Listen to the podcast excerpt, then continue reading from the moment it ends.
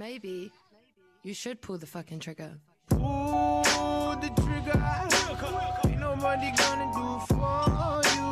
Pull the trigger. Are you ready for some damage?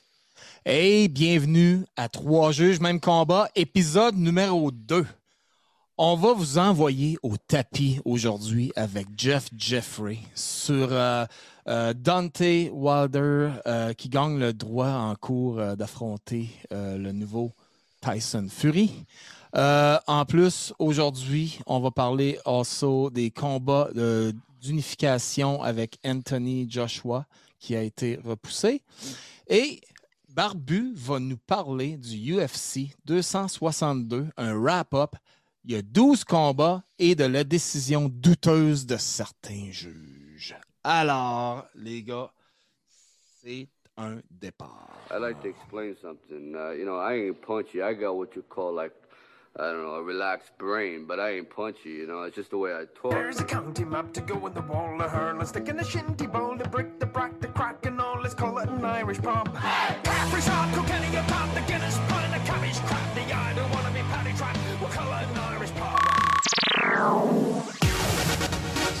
Alors, Jeff, il y a un gros événement dans le domaine de la boxe. Je veux que tu nous en parles. C'est quelque chose de gros, mon ami. Oui, mais avant ça, juste une petite seconde. Je vois en arrière à ton écran Canelo Alvarez contre Daniel Jacobs. Yes! Ça vient de tomber il y a à peu près deux minutes comme nouvelle. Euh, je sais qu'on n'aime pas ça, une nouvelle de dernière minute, surtout à la boxe, ça bouge vite. Joe Smith Jr., champion du monde des Milo de la LBO, veut affronter Daniel Jacobs, qui est un poids moyen. Yes! Il pourrait monter à 168, mais le problème, c'est que Joe Smith, il se bat à 175. Euh, ça, ça torpille le combat que- potentiel entre Smith et Beterbiev en unification de trois titres pour la fin de l'année. Ça n'a aucun sens. Je, je dénonce ça. Pourtant, j'adore Joe Smith.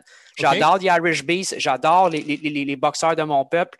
Mais ça, honnêtement, c'est combat facile quand que, Smith m'a habitué à tout le temps relever des défis, tout le temps à- à affronter les meilleurs tout le temps être l'underdog puis gagner, euh, ça vraiment, je ne la comprends pas.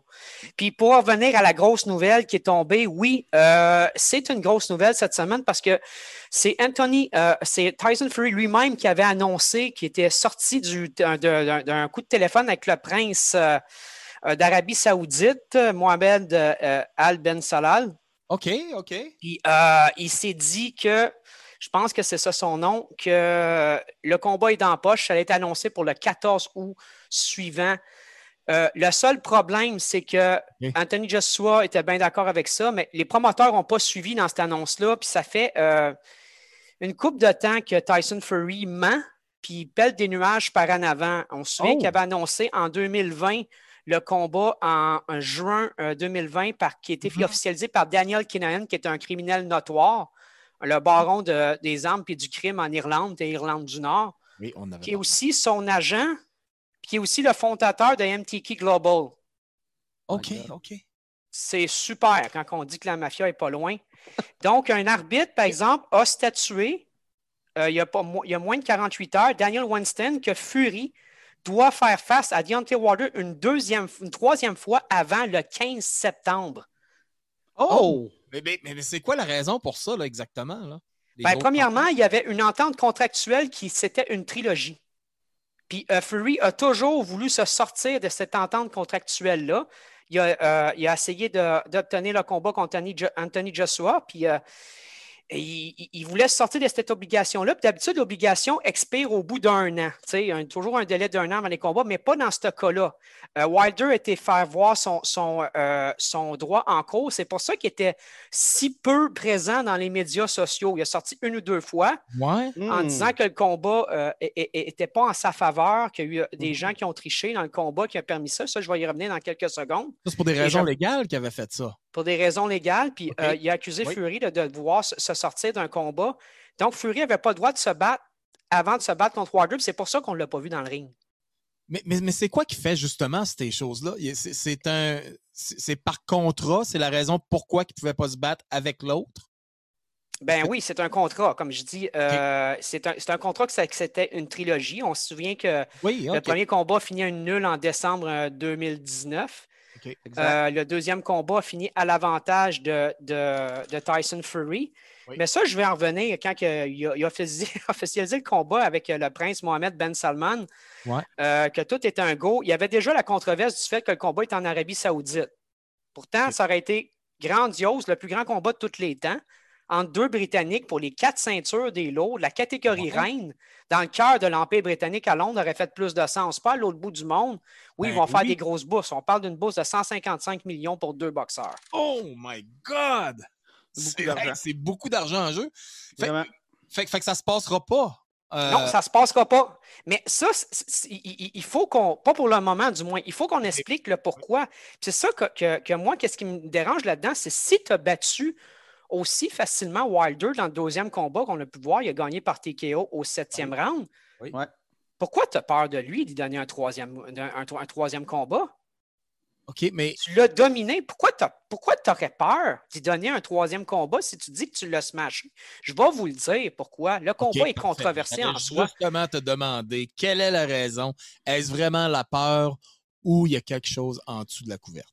Simplement parce que Tyson Fury est un jaune. Je le dis, je l'ai toujours dit. Il a, il a wow. triché dans ce combat-là. C'est le Louis Resto contre Billy Collins 1983 des temps modernes. Je m'explique. Louis Resto avait enlevé son padding dans les gants pour faire mal à Billy Collins. Billy Collins est- a perdu le combat, a été, a été, euh, euh, commotionné et s'est suicidé pas longtemps après. Euh, là, euh, moi, j'ai remarqué dans le combat, en effet, que j'ai regardé encore après-midi, que oui, euh, il y a quelque chose qui ne va pas dans les gants de Tyson Fury dans le combat contre Wilder. Wilder euh, est totalement un homme. Pourtant, Tyson Fury n'est pas quelqu'un qui frappe énormément fort malgré ses 30 victoires, 21 knockouts. Il y en On a seulement ça, hein. non, il y en a seulement 8 KO en, en- en- en dedans de 3 rounds. Donc, ce n'est pas un Mike Tyson. Cette soirée-là, par exemple, non. contre Wilder, il avait l'air d'un Mike Tyson. On- il, fait- il- Effectivement. Il se battait bare knuckle. Puis si vous vous souvenez bien, avant qu'on, euh, quelques instants avant le combat, on voit tout le temps dans les dressing rooms, dans les vestiaires de un et l'autre. Vrai? Oui, oui, oui. Exact. Ben, souvenez-vous que l'équipe et- Fury a Oui. mis un T-shirt devant la caméra. Hmm. Oh, oui, juste avant qu'il f- qu'il fasse le taping. Juste avant qu'il fasse le taping Oh, des gants. Là, vous allez me dire, ben oui, il y a des gants de la commission qui viennent vérifier. Ben oui. Mais euh, il y a toujours eu de la corruption dans la boxe. Il va toujours en avoir. là. Exact. Sais, c'est Daniel Kinnan qui gère la carrière de Tyson Fury. Fait que c'est la grosse controverse. C'est la grosse controverse en, en soi. Tu sais, je veux dire, euh, Margarito, Antonio Margarito a boxé contre Shane Mosley en 2009 parce qu'il avait mis du plâtre dans ses gants. Mais, mais il y a, il y a- excuse-moi, Jeff, euh, de, de te couper, mais il n'y a, a pas, avant que tu rentres sur le ring, OK, puis on voit ça souvent, même euh, dans le MMA, ils vont vérifier les gants. Qu'est-ce qui s'est Oui. passé à ce moment-là? Ben, ils ont vérifié les gants. Ils, ils pe- ils peuvent changer les gants aussi. Regardez, euh, ils ont vérifié les gants de Dillian White contre Oscar Rivas, puis ils ont changé quelques minutes avant le combat. La commission athlétique, euh, le British, euh, la BBBC, British Board of Control de, de- de Britannique, a laissé Mhm. aller ça. Puis ils ont même permis à, à ce que Dylan White monte dopé ses stéroïdes contre Oscar Rivas. Donc, euh, dites-moi pas que les commissions athlétiques sont pas, sont, sont- sont pas euh, euh, je veux dire, euh, Corrompus. Andy Lee s'est battu contre Julio César Savage en 2012. Ah, mais c'est des euh, gros, c'est ça, Jeff, là. Ben oui, c'est énorme. C'est c'est énorme, mais. Fait, que- fait Ouais, que mais c'est tu du qu'un- Attends, oui, mais vas-y, Barbu. Oui, Carl, c'est-tu déjà vu dans le monde de la boxe? Là? comme- mais en 2021. Jeff, il nous en cite. Oui, oui, oui, oui.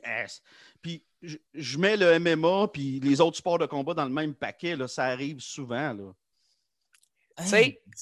Tyson Fury a toujours été un- un- une figure de controverse. Il a gagné un fixe contre Vladimir Klitschko en 2015 quand Klitschko a envoyé 20 mains droites, 5 crochets de gauche, puis c'est pratiquement pas battu. Il y avait euh, quelque chose comme 12 fois Tyson Fury d'un coin, il n'a pas décoché. Tyson Fury est un personnage moi, mais pour, moi- pour moi, c'est un personnage que son, son, son, son skill, son, euh, son, son, aura de boxe est tellement exagéré, un peu comme le prince Nassim Ahmed. OK, mais, Ah, mais là, mais là- Tellement là, je un peux- bon point. là, je veux savoir quelque chose. Parce que là, OK, je vais jouer un peu à l'avocat du diable ici, Jeff, mais, mais c'est-tu basé sur des oui-dire où il y a vraiment. euh, pour moi, ça sonne quasiment une, conspi- euh, une conspiration, là.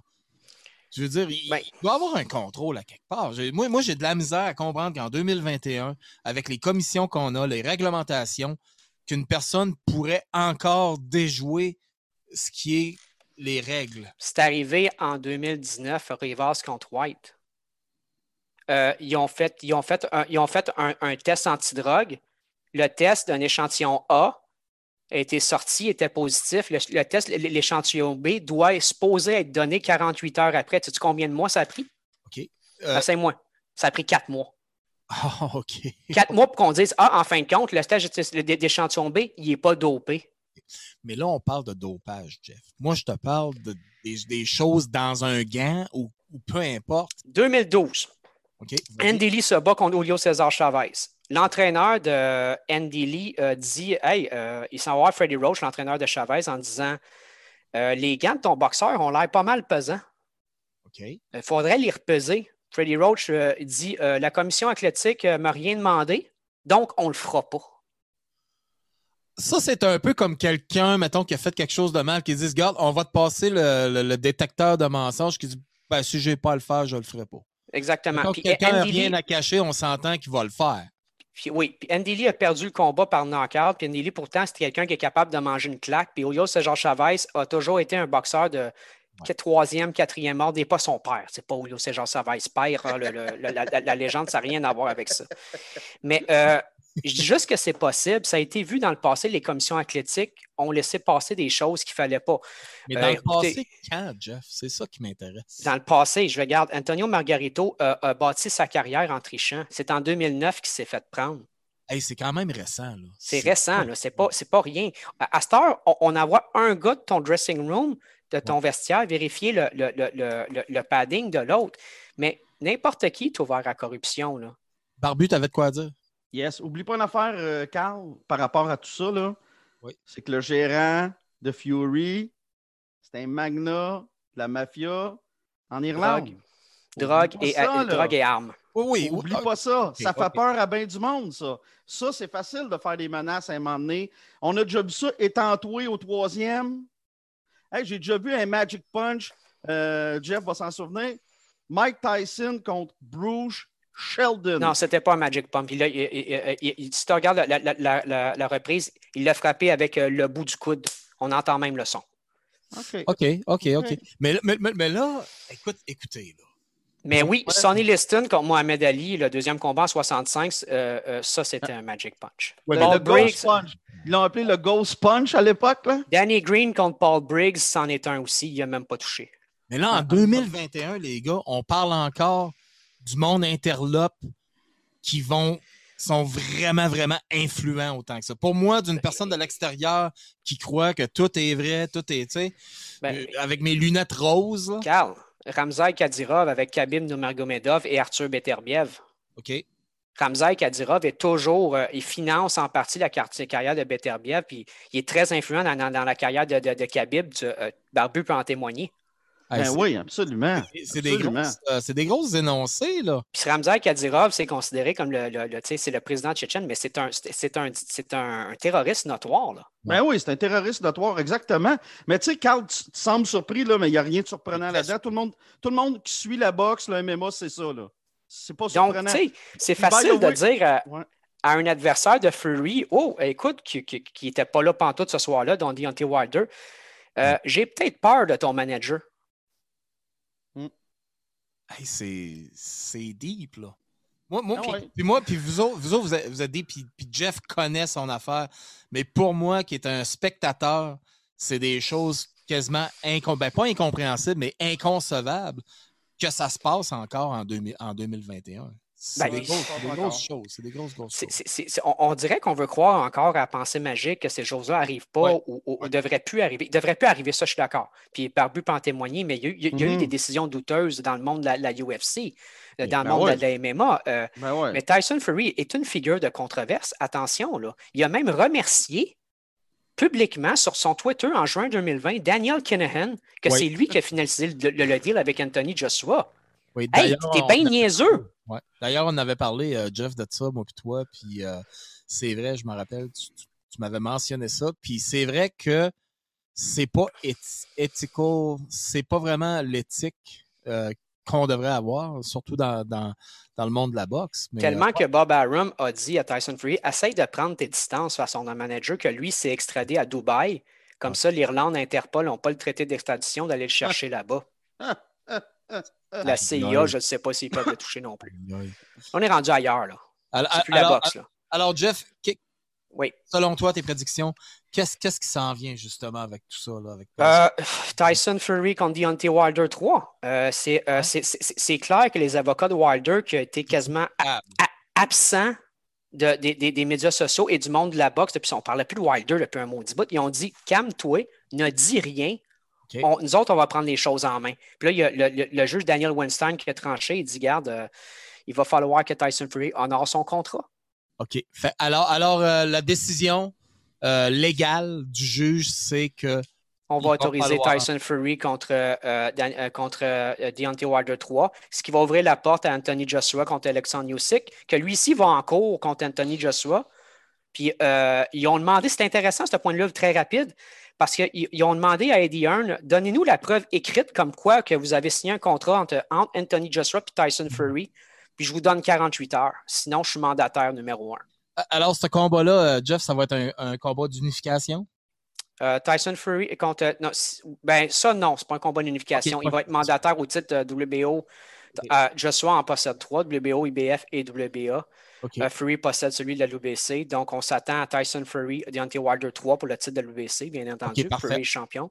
Puis on s'attend à ce que Usyk affronte Joshua cette année pour euh, les trois titres euh, unifiés de Joshua. OK. Alors, c'est inévitable. Il va y avoir un troisième combat. Je le pense bien. Hey, c'est quelque chose de gros, vraiment. euh, wow. Hey, mais merci beaucoup d'avoir amené la nouvelle. Puis, euh, écoute, c'est c'est des citations euh, assez, assez grosses. Tu vois, c'est C'est des solide, choses hein? que. Ouais, c'est solide. C'est c'est des, c'est des affaires que pour un spectateur comme moi, euh, c'est des affaires qu'on voit pas. Mais, euh, Jeff, euh, merci beaucoup de, de ton analyse de la chose. Bon, ben, c'est la moindre des choses. C'est la moindre des choses. Bon, ben, hey, les gars, on continue. I'd like to take this chance to apologize to absolutely nobody. The double champ does what the fuck he wants. I'm Liza with a vicious bit of gang. Society may call me bad, but that I really ain't. If bidding was a sport, I'd be go hard in the paint. She staring at my bid and know that I stay full tank. Yeah, rubbing in that that's good for the night. Barbu, tu vas nous faire un recap sur la UFC, la UFC 262, 12 combats. Vas-y, mon Barbu, on est excité. Yes, mon chum. Euh, UFC qui a eu lieu 262 au Texas samedi passé devant 16 000 spectateurs contents d'être là. Hey, incroyable. Pas de masque. Pas de masque, rien, mon vieux. Pas de masque. Heureux, on a du live. Yes, puis c'est, Yes, by the way, là, c'est tellement pas pareil. Un gars-là, sans spectateurs et avec spectateurs. En tout cas, pour, le, pour, pour les gars-là UFC, ça fait toute la différence. C'est incroyable. Quand, ben là, euh, je vais te faire le recap des combats, mais quand Tony Ferguson, Ouais. le bon vieux Tony vétéran, ça Mhm. fait longtemps qu'il est là, il a fait le Ultimate Fighter. Lui-même, là, tu le voyais dans sa face quand il est rentré là, pour aller vers la cage. Là. Oui. Il avait les yeux gros de même. Là. Les gens chantaient là, Tony, Tony. C'était incroyable. C'était beau, là. C'était vraiment beau à voir pour un bon vieux vétéran qui le mérite tellement. Puis la foule, souvent, les foules au UFC, c'est pas des connaisseurs. Ouais. Mais ce soir-là, on avait une majorité de connaisseurs dans la, dans, dans la foule. Ben, eh ben, ben, j'aimerais Ça applaudissait pour des prises de Jiu-Jitsu, ça applaudissait Oui. pour des, des prises de lutte. C'était vraiment beau. Puis, puis Jeff qui, sais, qui, a- qui, qui a fighté, lui, là, là sur, un, sur un ring, Jeff, la différence entre pas de public puis un public, tu crois que ça pourrait vraiment euh, faire une influence sur un combat au complet? Absolument. Euh, je veux dire, un, un public, ça- surtout quand il est à faveur, en ta faveur, ça te motive énormément à te défoncer. Mais en même temps, euh, un professionnel, comme on dit, autant dans le, le monde de la MMA que le monde de la boxe, euh, euh, peut se battre, doit se battre n'importe où, sans public, avec clair. public, Ben oui, dans ben les oui. gyms. Donc, euh, euh, j'ai même eu des boxeurs comme Francis Lafrenière ou euh, d'autres qui me disaient que peut-être même sans public, c'est mieux pour la. Joe Smith me dit ça, que c'est mieux pour la concentration. Ah, ouais. Bon, ben, Ah ouais. Ben, Ben, en, tout cas, en tout cas, en tant que spectateur qui paye spectateur. ces estis de UFC à 70$ piastres et plus, ces gars-là, m'a dit, moi, je suis content qu'il y ait des Mais je dis pas que c'est tout le monde qui pense de même, parce que tu sais, je souviens quand mais moi, je suis content. Quand Georges Saint-Pierre affrontait Carlos Condit, euh, tu sais, lui il était très content de l'énergie de la foule, quand, surtout Eh quand il a reçu le kick. tu te dis- ben Ouais. oui, ben oui, ben Le oui. kick sur le bord de la tête, puis il s'est relevé en. C'est ça. Ouais. Exact. L'ambiance est différente, c'est clair. Vas-y, mon barbu, fais-nous un recap comme tu Ouais. sais faire très bien, mon ami. Yes, sir. Euh, la carte principale, j'en parle après. Je commence avec les prélims parce que dans les prélims, il est- comme vous savez, il y avait 12 combats. Oui. Le combat C'est final des prélims, c'en était tout un. C'était un combat pour aller d'une grosse carte. là. Ouais. Ronaldo Souza, le spécialiste du Jiu-Jitsu brésilien, le bon vieux Ouais. vétéran qui a 12 victoires par soumission au UFC, qui est deuxième dans l'histoire du UFC, se battait contre un jeune André Muniz, un autre Brésilien. Muniz a dit avant le combat, deux semaines avant le combat, Muniz a dit Je vais soumettre Souza. Mais il faut savoir une affaire. Souza, c'est une ceinture noire. C'est un grand champion du Jiu-Jitsu brésilien. Il fait des tournois à travers le monde. J'aimerais préciser pas. quelque chose, Barbu. Je voulais Ouais. pas couper. Mais une ceinture noire en Jiu-Jitsu brésilien, c'est un honneur incroyable. Ah ouais, ça se gagne, là. Ça se gagne. Exactement. Ouais, ouais, ouais. C'est pas comme une ceinture que tu achètes au Walmart pour tes pantalons, là. Oh, J'en ai acheté. Non, non. Vas-y, Barbu. continue. Mais oui, c'est ça. Muniz déclare, déclare ça. C'est un genou. Il est green. Il est bon, mais il est jeune. En 200 combats ADCC, ça, c'est le gros tournoi de Jiu-Jitsu là-bas au Brésil. C'est un tournoi mondial. Oui. Souza a perdu deux fois. Tu penses-tu qu'un gars, que sa, sa spécialité, c'est le MMA all-around comme Muniz est capable de le faire? Bien, mesdames et messieurs, Muniz a soumis Souza. Puis Souza, on le voit très bien pendant le combat. Il y a une clé, il y a une clé au niveau du coude. On voit que Souza ne lâchera pas parce que ces, an- ces grands champions-là, ils ont un code d'honneur. Oui. Quand tu es un grand champion comme ces gars-là, Mhm. tu tapes out pas. Tu tapes pas. C'est fou comme ça. Il n'a pas tapé. Moonies a cassé son coude. On a entendu très clairement dans la foule le coude brisé. Puis il a continué. Il a continué. L'arbitre a arrêté le combat parce que Muniz a dit à l'arbitre Hey, je viens de casser son coude. L'arbitre a arrêté ça, mais Souza, il n'aurait pas arrêté. Sais, on parlait de guerrier, là. Oui. Souza, Rolando Jacare Souza, he's a warrior. Bon. A real one. C'est bon. Certains vont dire qu'il est stupide. Peut-être. À 41 ans, c'est probablement la fin de sa carrière. Euh, mais on est, tout le monde était surpris de voir Muniz gagner ça par soumission. Là. Ouais, on avait parlé dans notre podcast précédent, justement, pour les auditeurs, euh, honneur à être un guerrier. Alors, euh, Ouais, c'est pour ça que j'y revenais. aujourd'hui, on parle d'un vrai guerrier. Début de la carte principale, Edson Barboza, un autre Brésilien, Oui. qui, à ses trois derniers combats, les a perdus dans les 155 livres. Il avait eu du succès- beaucoup de succès auparavant. Il était comme le talk of the town pendant un bout. Mais là, Barboza a décidé de descendre dans les 145 livres. OK? Ses trois derniers combats dans les 145 livres, il les a gagnés par KO. Fait qu'on comprend que ça commence à être son poids, puis qu'il est très à l'aise, puis il dit lui-même, il est bien, puis il va rester dans les 145 livres. Il affronte un dur de dur, Shane Burgos. Lui, sa formation principale, c'est la boxe. OK? OK? Il a un- probablement le meilleur jab au niveau du UFC présentement. Un jab incisif. Il n'y en a pas beaucoup qui ont un jab comme lui dans le, au UFC. Burgos, il a une bonne lutte aussi, mais au niveau du sol, il ne fait pas grand-chose. Mais il y a une bonne lutte pour amener les gens au sol, puis un bon ground and pound. OK? Oui. À combien?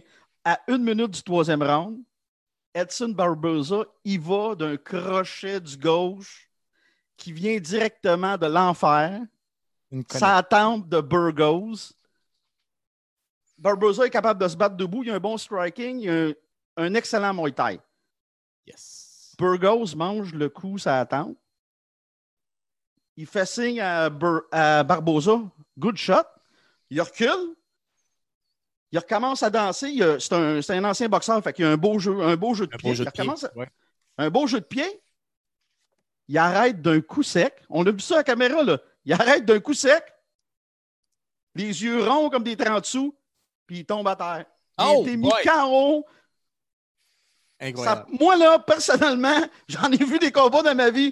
Jamais vu ça. Aïe, aïe, aïe, aïe. Barbosa, il a dit Un KO à, à retardement. Hey, puis Barbosa, là, c'est pas un enfant d'école, là. C'est un moyen garçon, là, Edson Barbosa. Ouais. Il dit J'ai eu peur de l'avoir tué. Quand il l'a vu tomber de même, là, il est tombé, t'in, drette comme une planche, mon vieux. Paf! Tabarnak, Ça fait. Ouais. C'est une bonne connexion. Mais c'est vrai qu'on voit pas ça souvent, là, des KO à retardement. Oui, c'est ça, je cherchais le mot. connexion. À retardement, exactement.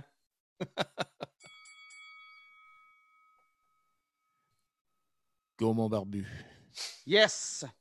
Après ça, ben, il y avait la demi-finale euh, d'un 155 livres. euh, le non moins vétéran, Tony El Coucou Ferguson, qui avait trois défaites de suite. Il s'en allait contre euh, Benel Darvish, un lutteur qui est sur une montée incroyable. Sa femme, le jour même, venait d'accoucher. Il était, comme on dit, pump-up. Ouais. Ben, finalement, ce bon vieux Tony, la foule est en arrière de lui. Tony a perdu Oh non! par décision. Il s'est fait dominer pendant les cinq rondes. Euh, domination ta- totale de Darvish. Puis moi, là, je les ai tous vus, les, les- les combats de la carrière de Tony Ferguson. Ouais. Ben, je ne l'ai jamais vu se faire dominer de même. Puis je suis en mesure de dire aujourd'hui, tristement, que ça sonne la retraite pour notre chum Tony. OK, OK. Que j'aime, euh, j'adore Tony Ferguson. C'est toujours un beau combattant à voir parce que c'est un. c'est- Quand euh, Georges a pris sa retraite, lui, il commençait, il était jeune. Pour Saint-Pierre, tu parles, là? Ouais, c'est ça. Ouais. Euh, ben, je- quand je dis Georges, là, je présume que vous comprenez. euh, Ah, ouais, ouais, quand je parle de ça peut être George Foreman. Ouais, mais quand- moi, je parle d'un MMA, là. Mais- Mais, Dans quel monde euh, on vit, Seigneur? Mais euh, Tony, quand il est arrivé, c'était un 5-2 player. C'était un de cette nouvelle génération-là. Mais là, ce qui arrive, là, c'est qu'on on tombe d'un autre ère. là. C'est-à-dire que ces gars-là, là, qui sont arrivés, les 5-2 players, Mhm. sont en train de tout perdre un par un, puis on n'en revient pas. Tous ceux qui suivent ça depuis longtemps, hey, Benil Darvish, je l'aime, là. Mhm. Mais Tony, là, il a eu 16 victoires d'affilée. Il n'a pas perdu de 2007 à 2019. C'est Puis ça, dans le monde du, même. du MMA, Ah. là, c'est rare en crise. Absolument. Fait que de le voir perdre contre un Burnell Darvish, ça fait mal au cœur. Puis il me reste euh, la Ah non. finale. La finale. Quelle finale? Cette finale-là valait le 70$. Ça revient tout le temps à l'argent. 70 piastres. 70$, piastres, c'est Ben oui. Michael Chandler de Nashville, Tennessee affrontait. Les deux étaient les conquérants parce que Habib Arbougedov avait laissé sa ceinture des 155. Oui.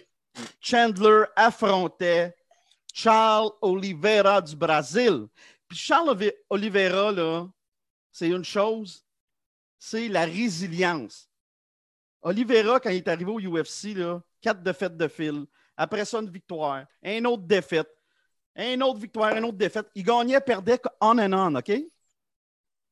Mais là, ses dix derniers combats, il les a gagnés. Il s'est réinventé au Brésil. Il se bat avec le Shoot to Box Academy, ce qui est très important, by the way. Son entraîneur, il y a quel âge, euh, ce combattant-là, excuse-moi? Charles, Ouais, il a, Charles. 36 a 34-36, autour de OK, ça. OK, parfait. Pas, ouais, c'est pas un genou, mais il y a encore beaucoup de bons combats dans lui parce Mhm. qu'il s'est préservé. Il y a encore des bons combats. Puis son, il, a changé, il a changé de place. Il est rendu avec le shoot box pour son Muay Thai. Ça pour son, pour son. By the way, c'est lui qui a le plus de soumissions dans l'histoire du UFC. Il y en a 18. Ah. Pour de vrai? Il n'y a personne qui l'approche. Il y en a Même pas 18. les Gracie? Ben non, Gracie, il y en a 8. OK, bon, ben, on, on est à quelque part d'autre. Là, by the way, parle-moi pas sur Roy Gracie. Non, non, non, non, pas- on continue, on continue. C'est le moins bon des Gracie, by the way. Mais en tout cas, on Il n'a pas été on pogné par euh, dopage non plus, Royce Gracie, un moment donné. Ouais, il y a bien des affaires, Roy Gracie. m'a dit, le meilleur des Gracie s'appelle Rickson Gracie. Lui, c'était tout un numéro. De la même famille. Ah oui, oui c'est son frère. Ouais. Euh, J'ai entendu parler de lui. Ouais, Charles ben, c'est une légende au Japon. Là. Charles Oliveira Euh, la résilience, c'était tellement beau de le voir. il pleurait dans le ring. Finalement, il a gagné. il a gagné. Il a décidé de ne pas soumettre Chandler avant le combat. Il a déclaré, juste avant le combat, à Joe Rogan, en entrevue live, avant le combat, dix minutes avant le combat, il a dit à Rogan À je ne fais pas de soumission. Je knock Chandler. Je reste debout, puis je vais le battre à son propre jeu. Puis là, puis là, tu parles d'un gars qui fait de la, c'est de la submission hardest. Là. Ouais, ouais. Puis Mais, il de se lever mais- pour du striking. Là. mais, il s'entraîne Shoot au Box Academy pour le Muay Thai. Puis son entraîneur de boxe, c'est un. Peut-être que Jeff le connaît, tu sais. Peut-être. C'est un certain Freddie Roach. Ah oui, bah, je sais pas, je connais pas.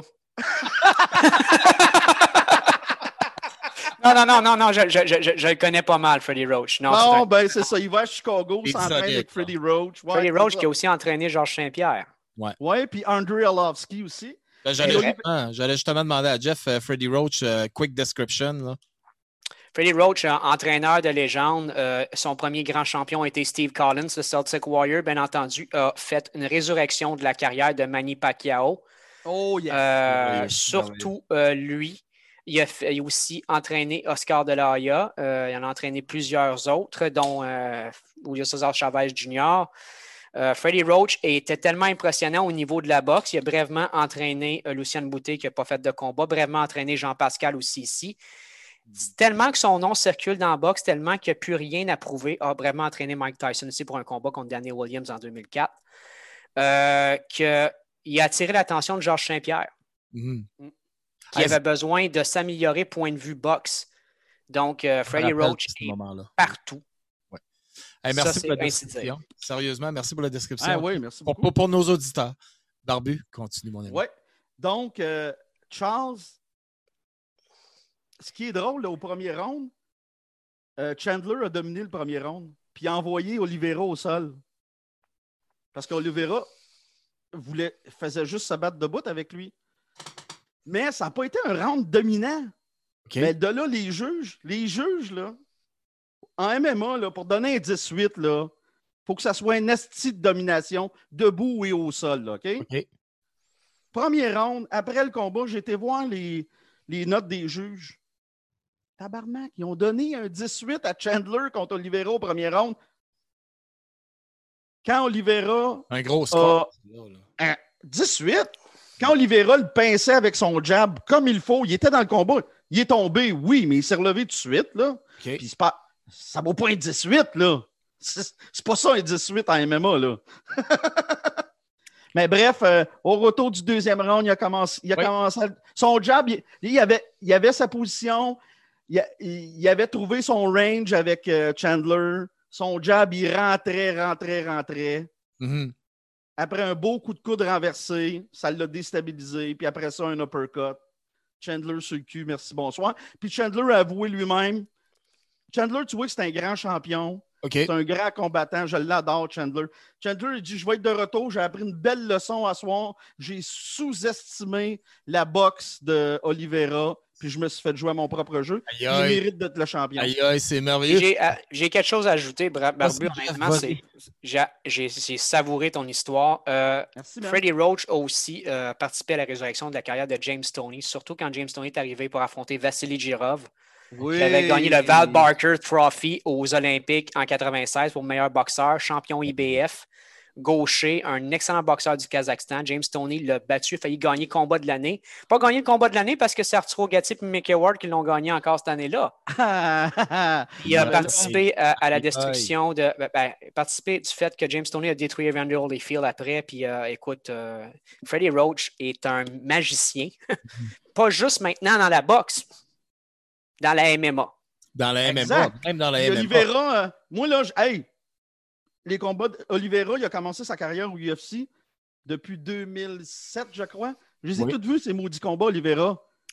Mais j'ai jamais vu donner un jab de même, là. Jamais, jamais, jamais. Jamais, qui lui a jamais, appris ça? jamais. Qui lui a appris ça? Ben, c'est ça, c'est Freddie Roach. Ça fait trois ans qu'il travaille avec. Puis là, ça, ça rentre comme. Ça prend du temps, tu sais. Ça commence à apparaître. ça commence. C'est un art, puis ça commence à apparaître. C'était, beau de le voir aller. Là. J'ai pas resté assis une seconde de ce combat-là. Merveilleux. Merveilleux combat, en fait. Mm.